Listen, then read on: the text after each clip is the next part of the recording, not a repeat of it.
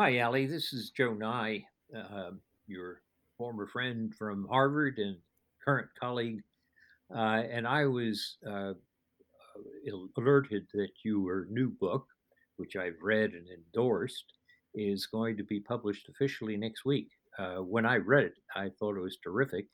Uh, but why don't you tell our listeners a little bit about why you wrote it?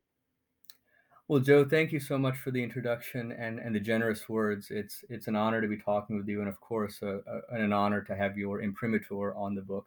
Um, I wrote the book because I was fascinated by the amount of traction that this construct of great power competition had gained in the policymaking community, in the analytical community.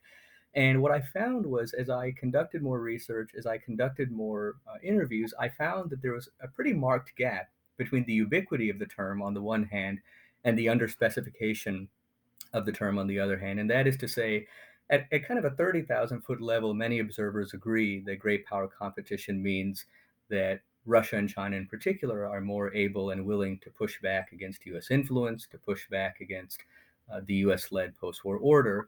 But when you get down to brass tacks and say, well, what does that description mean for US foreign policy? You get a lot of disagreement. Um, and so I wanted to see if I could perhaps bridge the gap between the the underspecification of the term and, and the ubiquity of the term. And what I do in the book, um, I try to posit a distinction between great power competition as a uh, as a description and as a prescription. Uh, I think that descriptively, I think that few, if any, observers would dispute that great power competition distills an important element of contemporary geopolitics. Prescriptively, I think it's more problematic. I think that it risks producing a U.S. foreign policy that's more reactive and defensive, I think it risks uh, needlessly aggrandizing the strategic acumen of Russia and China, when in fact I think that they're increasingly proving to be self limiting competitors.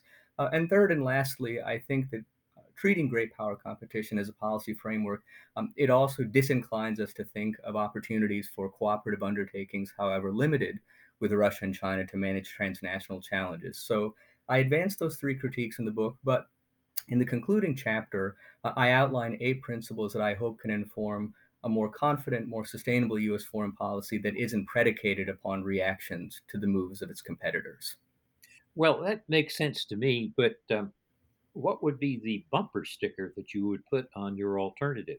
Uh, very often in foreign policy, um, uh, the press and the public want to know how you sum this up in a very short form. Uh, you can't get eight propositions on a bumper sticker. What's the short form? So the first option would be to see if if I could print a somewhat larger bumper sticker, then I might be able to include some of the principles on there. But but I absolutely agree with you, and that's why I. I, I sub I subbed out one word from Great Power Competition, and and the title talks about a great power opportunity. And I think if I had to print a bumper sticker, it would be Great Power Opportunity. I wanted to write a book that, of course, sets forth a critique, uh, and much of the book is devoted to uh, this exposition of a critique of great power competition. But uh, many individuals with whom I spoke rightly said, "Well, Ali, if not great power competition, then what?" And, and it and it it dawned on me more and more as I wrote the book that the more strenuously you critique a prevailing framework, the more it behooves you to either come up with an alternative or to concede in full transparency that you aren't able to come up with an alternative. So uh, the bumper sticker would be great power opportunity. And, and what is that opportunity? I think that America's great power opportunity is to formulate and execute a foreign policy that focuses more on what it can control, namely investing anew in its unique competitive strengths, and less on reacting to the maneuvers of Russia and China. I think that the less US foreign policy is, is tethered to the decisions of its competitors, the more freedom of maneuver we will have uh, the more confidence we will signal to our allies and partners that we have confidence in ourselves at home and abroad. And I think that the more that we'll be able to approach strategic competition with Russia and China somewhere between complacence on the one hand and consternation on the other.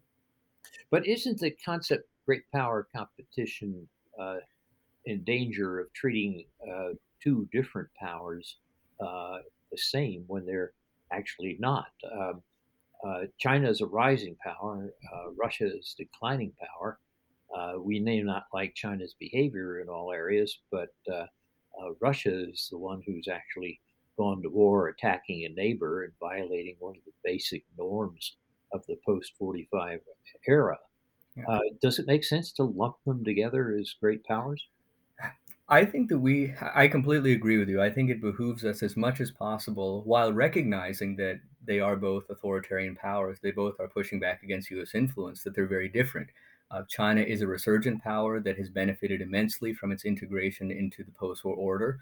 Uh, Russia is far less influential, and I think that it feels aggrieved by the current order, and it feels that it can exercise more influence not by trying to reintegrate itself into that system, but by trying to destabilize it from without. So, China and Russia, they pose very different challenges. They have different material capacities.